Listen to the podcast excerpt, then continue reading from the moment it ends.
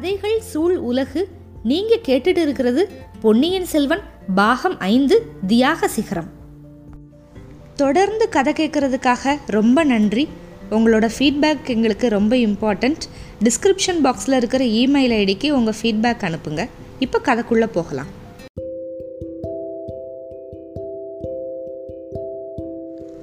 பொன்னியின் செல்வன் பாகம் ஐந்து அத்தியாயம் எண்பத்து நான்கு.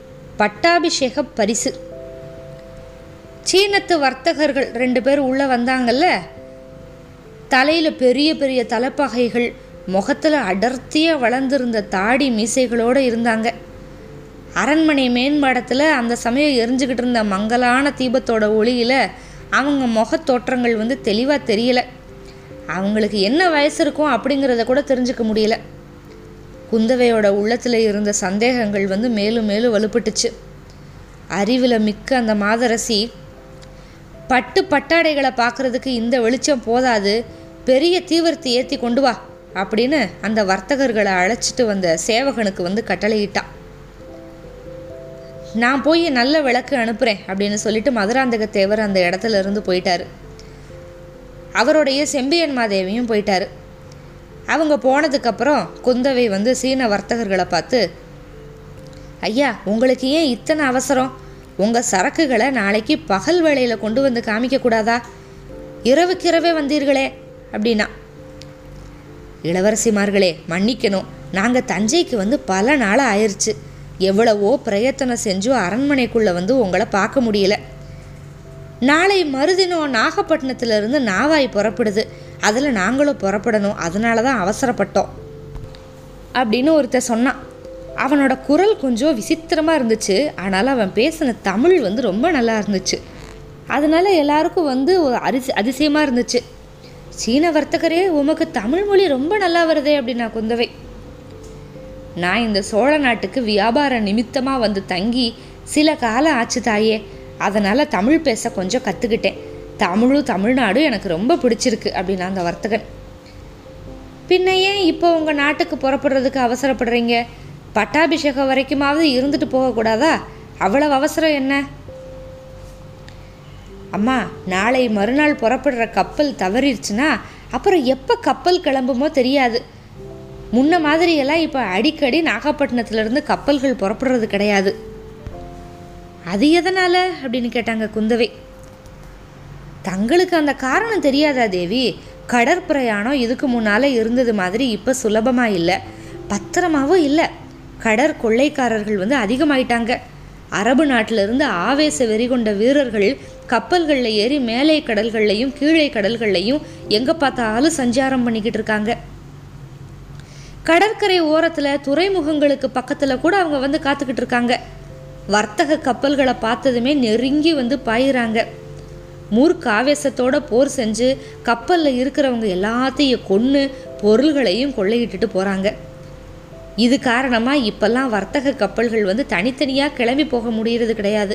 பத்து கப்பல்கள் இருபது கப்பல்கள் சேர்ந்து புறப்பட வேண்டியதாக இருக்குது அந்த மாதிரி நாளைக்கு மறுநாள் புறப்படுற கப்பல்கள் போயிடுச்சுன்னா மறுபடியும் எத்தனை காலம் காத்திருக்கணுமோ தெரியாது. தேவிமார்களே பெரிய மனசு செஞ்சு நாங்கள் கொண்டு வந்திருக்கிற பட்டு பட்டாடைகளை பாருங்கள் இப்படி சொல்லிக்கிட்டே அந்த சீன வர்த்தகன் வந்து தான் கொண்டு வந்திருந்த மூட்டையை பிரிக்க ஆரம்பித்தான் அந்த மாதிரியே இன்னொருத்தனை மூட்டையை அவிழ்த்தான். வர்த்தகர்களை இப்போ உங்கள் கடையை விரிக்கிறதுல பயனில்லை உங்கள் பட்டாடைகளோட தரத்தை இரவு நேரத்தில் பார்த்து நல்லா தெரிஞ்சுக்கவே முடியாது. உங்ககிட்ட பட்டாடைகள் வாங்கினா விலை கொடுக்கறதுக்கு வேண்டிய பொருளும் இங்கே நாங்கள் கொண்டு வரல அப்படின்னா இளைய பிராட்டி.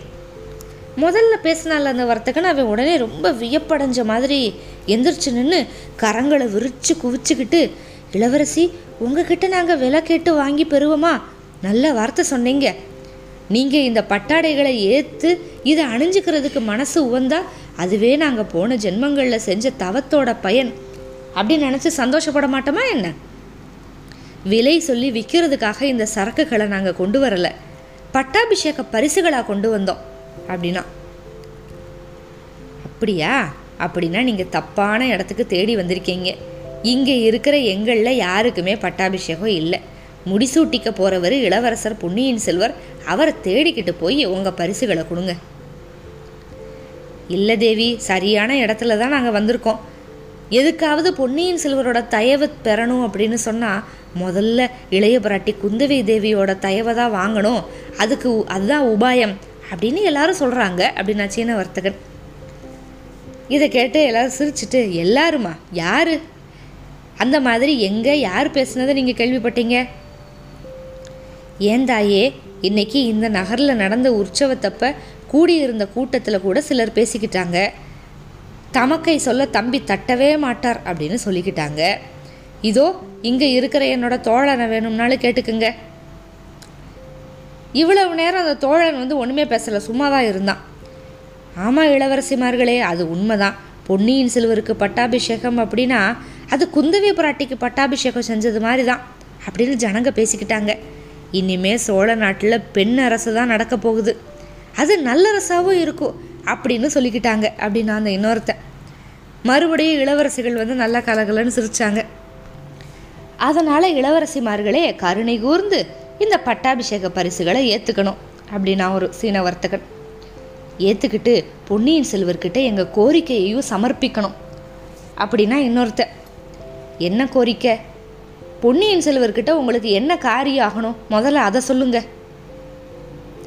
தேவி அவரால் எத்தனையோ காரியம் ஆகணும் எங்களுக்கு மட்டும் இல்லை. சோழ நாட்டிலிருந்து சீன தேசம் வரைக்கும் இருக்கிற எல்லா நாட்டு வர்த்தகர்களும் பொதுமக்களும் அருள்மொழிவர்மரை தான் நம்பி இருக்காங்க பராந்தக சக்கரவர்த்தியோட காலத்தில் கடல்களெல்லாம் பத்திரமா இருந்துச்சு. கடற்பிரயாணத்தில் புயல் காற்று வருமே தவிர வேற அபாயமெல்லாம் எதுவுமே இருக்காது. கடல்ல கப்பல்களை தாக்கி கொள்ளையடிக்கிறது அப்படிங்கிறது கனவுல கூட யாருமே கேள்விப்படாத ஒரு காரியம். சோழ நாட்டு நாவாய்கள் வந்து வர்த்தக பொருள்களை ஏற்றிக்கிட்டு ராஜபாட்டையில் போகிறது மாதிரி நிர்பயமாக போகும். மானக்கவாரம் மாயூரடிங்கம் மாபப்பாளம் லாமுரி தேசம் ஸ்ரீவிஜயம் சாவகம் கடாரம் காம்போஜம். இந்த மாதிரி கடல் சூழ்ந்த நாட்டு துறைமுகங்களுக்கு சோழ நாட்டு கப்பல்கள் போய் அங்கங்கே இறக்குமதி ஏற்றுமதி எல்லாம் பண்ணிக்கிட்டு எங்கள் சீன நாட்டுக்கு போச்சு. அதே மாதிரி எங்கள் சீன தேசத்திலிருந்து புறப்பட்ட கப்பல்களும் சோழ நாட்டுக்கு தங்குதடையில்லாமல் வந்துக்கிட்டு இருந்துச்சு. அந்த காலம் இப்போ பழங்கனவாக போயிடுச்சு தேவி. உங்ககிட்ட உண்மையை சொல்லிடுறோம். இந்த பட்டு பட்டாடைகளை நாங்கள் திருப்பி கொண்டு போனால் பத்திரமா எங்கள் நாட்டுக்கு கொண்டு போய் சேர்ப்போம் அப்படின்னு நிச்சயம் இல்லை. வழியில் அராபிய கடல் கொள்ளைக்காரர்கிட்ட இந்த பட்டாடைகளை பறி கொடுக்கறத விட சோழ நாட்டு இளவரசிமார்களுக்கு பரிசா கொடுக்கறது விசேஷம்ல அப்படின்னா. இதில் மாணக்கவாரம் அப்படிங்கிறது நிக்கோபார் தீவுகள். மாயூரடிங்கம் அப்படிங்கிறது மலேயா தீபகர் தீபகற்பத்தில் இருக்கிற ஒரு இடம் ஜிலோடிங் மாபப்பாளம் அப்படிங்கிறதும் மலேயா தீபகற்பத்தில் இருக்கிற ஒரு பகுதி. லாமுரி தேசம் அப்படிங்கிறது சுமத்ராவில் இருக்கிற லான் ஊலி அப்படிங்கிற இடம். ஸ்ரீவிஜயம் வந்து இன்றைய சுமத்ரா பாலம்பாங் நகரம். சாவகம்னா ஜாவா. கடாரம் அப்படிங்கிறது கெதா மலையா தீபகற்பத்தில் ஒரு பகுதி. காம்போஜம் அப்படிங்கிறது மாபப்பாளத்துக்கு வடகிழக்கில் சம்பா நாட்டுக்கு மேற்குல இருக்கிற ஒரு தீவு. இந்த மாதிரி இந்த சீன வர்த்தகர்கள் எல்லாம் பேசிக்கிட்டே இருந்தப்ப குந்தவி தேவியோட கரு வண்டுகள் மாதிரி இருக்கிற கண்கள் நல்லா விரிஞ்சு அளவே இல்லாத ஆர்வத்தோட ததும்பிக்கிட்டே இருக்கு. பொன்னியின் செல்வரால் அந்த காரியம் நடக்கும் அப்படின்னு நீங்கள் நினைக்கிறீங்களா? பராந்தக சக்கரவர்த்தியோட காலத்தில் இருந்தது மாதிரி கடற்பிரயாணம் அபாயம் இல்லாததாகும் அப்படின்னு நினைக்கிறீங்களா? மாணக்கவாரம் மாயூரடிங்கம் கடாரம் ஸ்ரீவிஜயம் இந்த மாதிரி நாடுகள்லாம் பொன்னியின் செல்வரோட புகழ் பரவும் நம்புறீங்களா அப்படின்னு கேட்டான். நாம மட்டும் நம்புறது என்ன தாயே? இந்த சோழ நாட்டு வர்த்தக பெருமக்கள் எல்லாரும் நம்புறாங்க. ஏன்? கொஞ்ச நேரத்துக்கு முன்னால் நாங்கள் ஒரு ஜோசியர்கிட்ட போயிருந்தோம். அவரும் கூட சொன்னார். பொன்னியின் செல்வர் பெரிய பெரிய கப்பல் படைகளை திரட்டிக்கிட்டு கடல்களை கடந்து போவார். கொள்ளைக்காரர்களோட கூட்டத்தை ஒழிச்சிருவார். கடல் பிரயாணத்தை இதுக்கு முன்னால் இருந்தது மாதிரி நிர்பயமானதாக பண்ணிடுவார் சோழ நாடு பராந்தக சக்கரவர்த்தியோட காலத்தில் அடைஞ்சிருந்த பெருமையை மீண்டும் அடையும் அப்படின்லாம் அந்த ஜோசியர் சொன்னார். ஆனால் இதுக்கெல்லாம் சோழ நாட்டு இளவரசிகள் வந்து குறுக்க நின்று தடைகளை பாம இருக்கணும் அப்படின்னு சொன்னார். இவ்வளவுதான் சொன்னாரா? இளவரசிகளை பற்றி இன்னும் ஏதாவது அவதூறு சொன்னாரா? ஆஹா அவதூறா? அப்படியெல்லாம் ஒன்றும் இல்லை தேவி. பழையாற இளைய பிராட்டியை பற்றியும் கொடும்பாளூர் கோமகளை பற்றியும் அவதூறு சொல்கிறவங்க இந்த சோழ நாட்டில் யாருமே இருக்க முடியாது. அப்படி இருக்க இளவரசிகளோட தயவை எதிர்பார்த்துக்கிட்டு இருக்கிற ஜோதிடர் மட்டும் துணிஞ்சு சொல்லுவாரா என்ன? அப்படின்னா ஒரு சீனத்து வர்த்தகன். வேற என்னதான் அந்த ஜோசியரங்களை பற்றி சொன்னார்? இளவரசிமார்கள் ரெண்டு பேரும் கொஞ்ச நேரத்துக்கு முன்னால் அவர்கிட்ட வந்துட்டு போனதா சொன்னார். ரெண்டு பேருக்குமே சீக்கிரமாக திருமணம் நடக்கும்னு சொன்னார். தேவிமார்களே பட்டாபிஷேகத்துக்கு பரிசாக ஏற்றுக்கொள்ளலைன்னா திருமண பரிசாகவாவது இந்த பட்டு ஆடைகளை வாங்கிக்கணும் அப்படின்னா முதல்ல பேசின சீன வர்த்தகன். அக்கா இந்த சீனத்து வர்த்தகர்கள் வெறும் வம்புக்காரர்களாக இருக்காங்க இவங்கள போக சொல்லுங்க அப்படின்னா வானதி. கொஞ்சம் பொறுவானதி இவங்களோட வம்பு இன்னும் எவ்வளோ தூரம் போகுதுன்னு பார்க்கலாம் அப்படின்னு குந்தவை சொல்லிட்டு வர்த்தகர்களே ஜோதிடர் வீட்டு வாசலில் யானை மேலே வந்து நின்னது நீங்கள் தானே? ஆமாம் தேவி ஜோதிடர் வீட தேடி போனதுக்கு பயன் உடனே கிடச்சிருச்சு. நீங்கள் வந்திருக்கிறத நாங்கள் தெரிஞ்சுக்கிட்டோம். உங்களை சந்திக்கிற பாக்கியம் இன்றைக்கி எங்களுக்கு கிடைக்கும் அப்படின்னு ஜோசியர் சொன்னார். அதுவும் பளிச்சிருச்சு அந்த மாதிரியே கொடும்பாளூர் இளவரசியை பற்றி அவர் சொன்னதும் பளிச்சிருச்சுன்னா எங்கள் கவலையெல்லாம் தீந்துடும் இப்போ வானதி மறுபடியும் அக்கா இவங்கள போக சொல்லுங்கள் அப்படின்னா. வர்த்தகர்களே உற்சவம் நடந்துச்சுல அப்போ அந்த கூட்டத்துக்கு நடுவில் யானை ஏறி வந்ததும் நீங்கள் தானே? அடிக்கடி நீங்கள் யானை மேலேருந்து கீழே இறங்கி ஜனக்கூட்டத்தில் கலந்துக்கிட்டீங்கல்ல? அப்படின்னா குந்தவை ஆமாம் தேவி வரப்போகிற பட்டாபிஷேகத்தை பற்றி ஜனங்க என்ன பேசிக்கிறாங்க அப்படின்னு தெரிஞ்சுக்க விரும்புறதுக்காக அப்படி கூட்டத்துக்குள்ளே புகுந்து சுற்றி சுற்றி வந்தோம். ஜனங்க என்ன பேசிக்கிட்டாங்க? பொன்னியின் செல்வர் முடிசூட்டி கொள்றதை பற்றி திருப்தியாக தானே பேசுனாங்க? இல்லை தேவி முடிசூட்டு விழாவை பற்றி யாருமே பேசலை. அப்படியா? அப்போ ஜனங்க எதை பற்றி பேசுனாங்க? மதுராந்தகத்தேவரோட பக்தி மகிமையை பற்றி பேசிக்கிட்டாங்க. ஆஹா அப்படி நல்ல விஷயமா சொல்லுங்க. பூங்குழலி கேட்டியா? அப்படின்னு குந்தவை பூங்குழலியை பார்த்து சொல்லிட்டு மதுராந்தக தேவரை பற்றி இன்னும் என்னவெல்லாம் சொன்னாங்க அப்படின்னா மதுராந்தகரோட தியாக பண்பை பற்றி பேசினாங்க. சோழ ராஜ்யத்தில் அவருக்கு பாத்தியதை கொண்டாடுற உரிமை இருந்தும் ராஜ்யம் வேண்டாம் அப்படின்னு சொன்னதையும் பாராட்டுனாங்க. மதுராந்தகத்தேவர் யாரோ ஒரு படகுக்கார பெண் மேலே காதல் கொண்டு அவளையே பட்ட மகிழ்ச்சியாக்கிக்கிறவேன் அப்படின்னு பிடிவாதம் பிடிச்சாராம். அதனால ஏற்கனவே அவர் கட்சியில் இருந்த சிற்றரசர்களோட மனசு மாறிடுச்சான் அப்படியா? அப்படின்னா மதுராந்தகருக்கு பட்டம் கிடையாது. பொன்னியின் செல்வருக்கே பட்டம் அப்படின்னு அவங்கெல்லாம் சொல்லிட்டாங்களாம். இந்த மாதிரி ஜனங்க பேசிக்கிட்டாங்க. இளவரசிமார்களே அந்த பாக்கியசாலியான ஓடக்கார பெண் இங்கே இருந்தால் அவருக்கும் நாங்கள் பட்டாடை பரிசு கொடுக்க விரும்புகிறோம் அப்படின்னாங்க அந்த வர்த்தகர்கள். பூங்குழலி இப்போ சொல்ல ஆரம்பிச்சிட்டா தேவி கொடும்பாளூர் இளவரசி சொன்னது சரிதான் இந்த வர்த்தகர்கள் வந்து வெறும் வம்புக்காரர்கள் உடனே போக சொல்லுங்க அப்படின்னா. கொஞ்சம் பொறு பூங்குழலி உனக்கு என்ன கோபம்? இவங்க உன்னை பற்றி எதுவும் தப்பாக பேசலையே புகழ்ச்சியாக தானே பேசுகிறாங்க இவங்க என்னை புகழ்ச்சியாகவும் பேச வேணாம் இகழ்ச்சியாகவும் பேச வேணாம் எனக்கு பரிசு கொடுக்கவும் வேணாம் அப்படின்னு பூங்குழலி கிளம்புனான் ஆஹா அம்மணி நீங்கள் தானே அந்த பாக்கியவதி? ஆஹா ஜனங்க பேசிக்கிட்டது ரொம்ப சரி அப்படின்னா அந்த வர்த்தகர்களில் ஒருத்தன். அப்படியா இன்னும் வேற என்ன பேசிக்கிட்டாங்க? மதுராந்தகத்தேவர் உங்களை முன்னிட்டு இந்த சோழ ராஜ்யத்தையே தியாகம் பண்ணிட்டாரு அப்படின்னு கூட்டத்தில் ஒருத்தர் சொன்னப்ப அதுக்கு மறுமொழியாக இன்னொருத்தர் என்ன சொன்னார் தெரியுமா? பூங்குழலி தேவிக்காக ஒரு ராஜ்யத்தை தானா தியாகம் பண்ணலாம். என்கிட்ட ஒம்பது ராஜ்யம் இருந்திருந்தா அத்தனை ராஜ்யங்களையும் நான் தியாகம் பண்ணியிருப்பனே அப்படின்னாரு. அவர் சொன்னதை நானும் ஆமோதிக்கிறேன் அப்படின்னா அந்த சீன வர்த்தகன் பூங்குழலி வந்து கள்ள கோபத்தோட அக்கா இந்த அதிக பிரசங்கி வர்த்தகரை உடனே தண்டிக்கிறதுக்கு நீங்கள் ஏற்பாடு பண்ணணும். இல்லைன்னா நானே பொன்னியின் செல்வர்கிட்ட சொல்லி இவருக்கு தண்டனை வாங்கி கொடுப்பேன் அப்படின்னா. இதை கேட்டுக்கிட்டே அப்போ மேன்மடத்துக்கு வந்தார் மதுராந்தகத்தேவர். மாலை நேரத்து பூஜை பண்ணிட்டு வந்தார் கையில் மலர் பிரசாதத்தோட பூங்குழலியோட வார்த்தைகளை கேட்டுக்கிட்டு இந்த வர்த்தகர் சொன்னதில் தப்பு எதுவும் இல்லையே எதுக்காக அவரை தண்டிக்கணும்? அவர் சொன்னதை நானும் ஆமோதிக்கிறேன் பூங்குழலி அப்படின்னாரு. இப்படி சொல்லிக்கிட்டே வந்ததை அந்த சீன வர்த்தகன் திரும்பி பார்த்தப்ப பூங்குழலி சொன்னான் உண்மையான வர்த்தகர் சொன்னால் சரிதான் வேஷதாரி வர்த்தகரை எப்படி ஆமோதிக்க முடியும் அப்படின்னு சொல்லிக்கிட்டே அந்த வர்த்தகர் தலையில் போட்டிருந்த அந்த சீனத்து தலைப்பகையை பிடிச்சி இழுத்தான் தலைப்பகை கீழே விழுந்துச்சு. தலைப்பகையோட அவரோட முகத்தில் இருந்த தாடி மீசை எல்லாம் கீழே விழுந்துருச்சு. சாட்சாத் வந்தியத்தேவனோட திருமுகம். ஐயோ ஐயா காப்பாத்துங்க அப்படின்னு அலறிக்கிட்டே வந்தியத்தேவன் வந்து இன்னொரு சீன வர்த்தகனோட கழுத்தை கட்டிக்கிறதுக்கு முயற்சி பண்ணான். அவனோட தலைப்பகை தாடி மீசையும் கழண்டு விழுந்துருச்சு. பொன்னியின் செல்வர் வந்து சிரிச்சுக்கிட்டே தோற்றமளிச்சார் மூன்று பெண்களும் நல்லா சிரிச்சாங்க ரொம்ப நேரம். செம்பியன் மாதேவி மேல் மடத்துக்கு வந்ததுமே அவங்கக்கிட்ட ஒரு தடவை இது எல்லாத்தையும் சொல்லிட்டு சிரிச்சாங்க. அம்மா இவங்களை கோயிலுக்கு பக்கத்தில் பார்த்தப்பவே எனக்கு சந்தேகம் வந்துருச்சு. அதனால தான் தைரியமாக இவங்களை அரண்மனைக்கு வர வச்சேன் அப்படின்னா பூங்குழலி. ஆமாம் ஆமாம் எனக்கு என்னோட நண்பனை தெரிஞ்சு போயிடுச்சு அதனால தான் அவங்கள நான் இங்கே விட்டுட்டு பூஜை பண்ணுறதுக்காக போயிட்டேன் அப்படின்னாரு மதுராந்தகர். வானதி நீயும் நானும் தான் புருஷர்களோட கள்ள வேடத்தை கண்டுபிடிக்க முடியாத அசடுகள் போல அப்படின்னா குந்தவை. இவங்க எதுக்காக இந்த மாதிரி வேஷம் போட்டுட்டு நம்மளை வந்து ஏமாற்ற பார்த்தாங்க? அதை கேளுங்கக்கா அப்படின்னா வானதி. கேட்பானே வானதி என்னோட சகோதரனுக்கு இப்படியெல்லாம் கள்ள வேஷம் போடலாம் தெரியாது. எல்லாம் சகவாச தோஷம். இந்த மாதிரி வேஷம் போடுறதுக்கும் பொய் பேசுறதுக்கும் கற்றுக்கிட்டு இருக்கான்.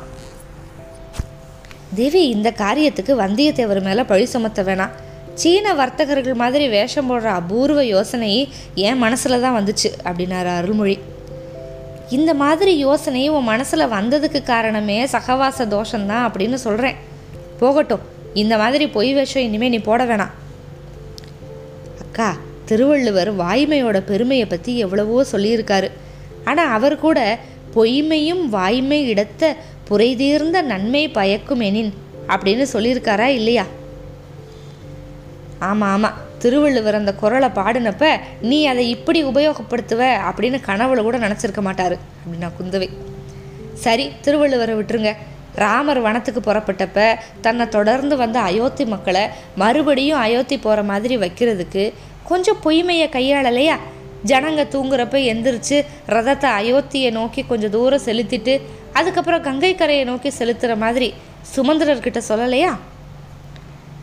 தம்பி நீ எல்லா காரியங்களையும் ராமரை பின்பற்றுறதா இருந்தால் எனக்கு மிக்க மகிழ்ச்சி தான் போகட்டும். நீங்கள் இந்த பொய் வேஷம் போட்டதுனால புரைதி இருந்த நன்மை என்னாச்சு? அதை சொல்கிறியா நாங்கள் இன்னார் அப்படிங்கிறத காட்டிக்கிறாம குடிமக்களோட கூட்டத்துக்குள்ளே புகுந்து அங்கே இங்கேயோ அலைஞ்சு அவங்க உண்மையான மன கருத்துக்களை தெரிஞ்சுக்க முடிஞ்சது. இப்போ குந்தவைக்கு கொஞ்சம் ஆர்வம். மக்கள் மனக்கருத்தை பற்றி என்ன தெரிஞ்சுக்கிட்ட அருள்மொழி? எத்தனையோ தெரிஞ்சுக்கிட்டேன் அக்கா. முக்கியமாக இந்த சோழ சாம்ராஜ்யம் பராந்தக சக்கரவர்த்தியோட காலத்தில் இருந்தது மாதிரி மகோன்னதம் அடையணும் அப்படிங்கிறத மக்கள் விரும்புகிறாங்க கொஞ்ச நேரத்துக்கு முன்னால் என் நண்பரும் நானும் சீன வர்த்தகர்கள் மாதிரி வேஷம் போட்டு போய்கிட்டு இருந்தோம்ல? பேசணும்ல நிறையா உங்ககிட்ட? வேஷம் பொய்யா இருந்தாலும் நாங்கள் பேசுனது எல்லாம் மெய் தான் உங்கள் ரெண்டு பேரையும் சாலையில் பார்த்துட்டு தஞ்சைக்கு போனோம். தஞ்சையில் கோட்டை வாசலுக்கு பக்கத்தில் உண்மையிலேயே ரெண்டு சீன வர்த்தகர்களை பார்த்துட்டோம். அவங்கக்கிட்ட விலை கொடுத்து இந்த பட்டு மூட்டைகளை வாங்கிக்கிட்டோம். அவங்கள மாதிரியே வேஷம் போட்டுக்கிட்டு திரும்பி வந்தோம். அராபிய கடல் கொள்ளைக்காரர்களை பற்றி நான் சொன்னது எல்லாமே அந்த வர்த்தகர்கள் என்கிட்ட சொன்னது தான் அராபிய கடல் கொள்ளைக்காரர்களோட மூர்க்கத்தனத்தை நானும் என் நண்பனும் நேர்லேயே அனுபவிச்சிருக்கோம். தேவி எது எப்படி ஆனாலும் சரி பட்டாபிஷேக வைபவம் முடிஞ்சதும் நானும் என் நண்பரும் ஈழ நாட்டுக்கு புறப்பட போகிறது நிச்சயம். அங்கே எங்கள் காரியம் முடிஞ்சதும் கடல்களுக்கு அப்பால் இருக்கிற பல நாடுகளுக்கு போக உத்தேசம் பண்ணியிருக்கோம். உயிரோட திரும்பி வருவோமா? அல்லது போகிற இடங்கள்ல போர்க்களத்தில் உயிரை விட்டு வீர சொர்க்கம் எதுவுமானு எங்களுக்கு தெரியாது. அதனால் நாங்கள் புறப்படுற வரைக்கும் நீங்கள் எல்லாரும் எங்கள் கூடவே இருக்கணும்.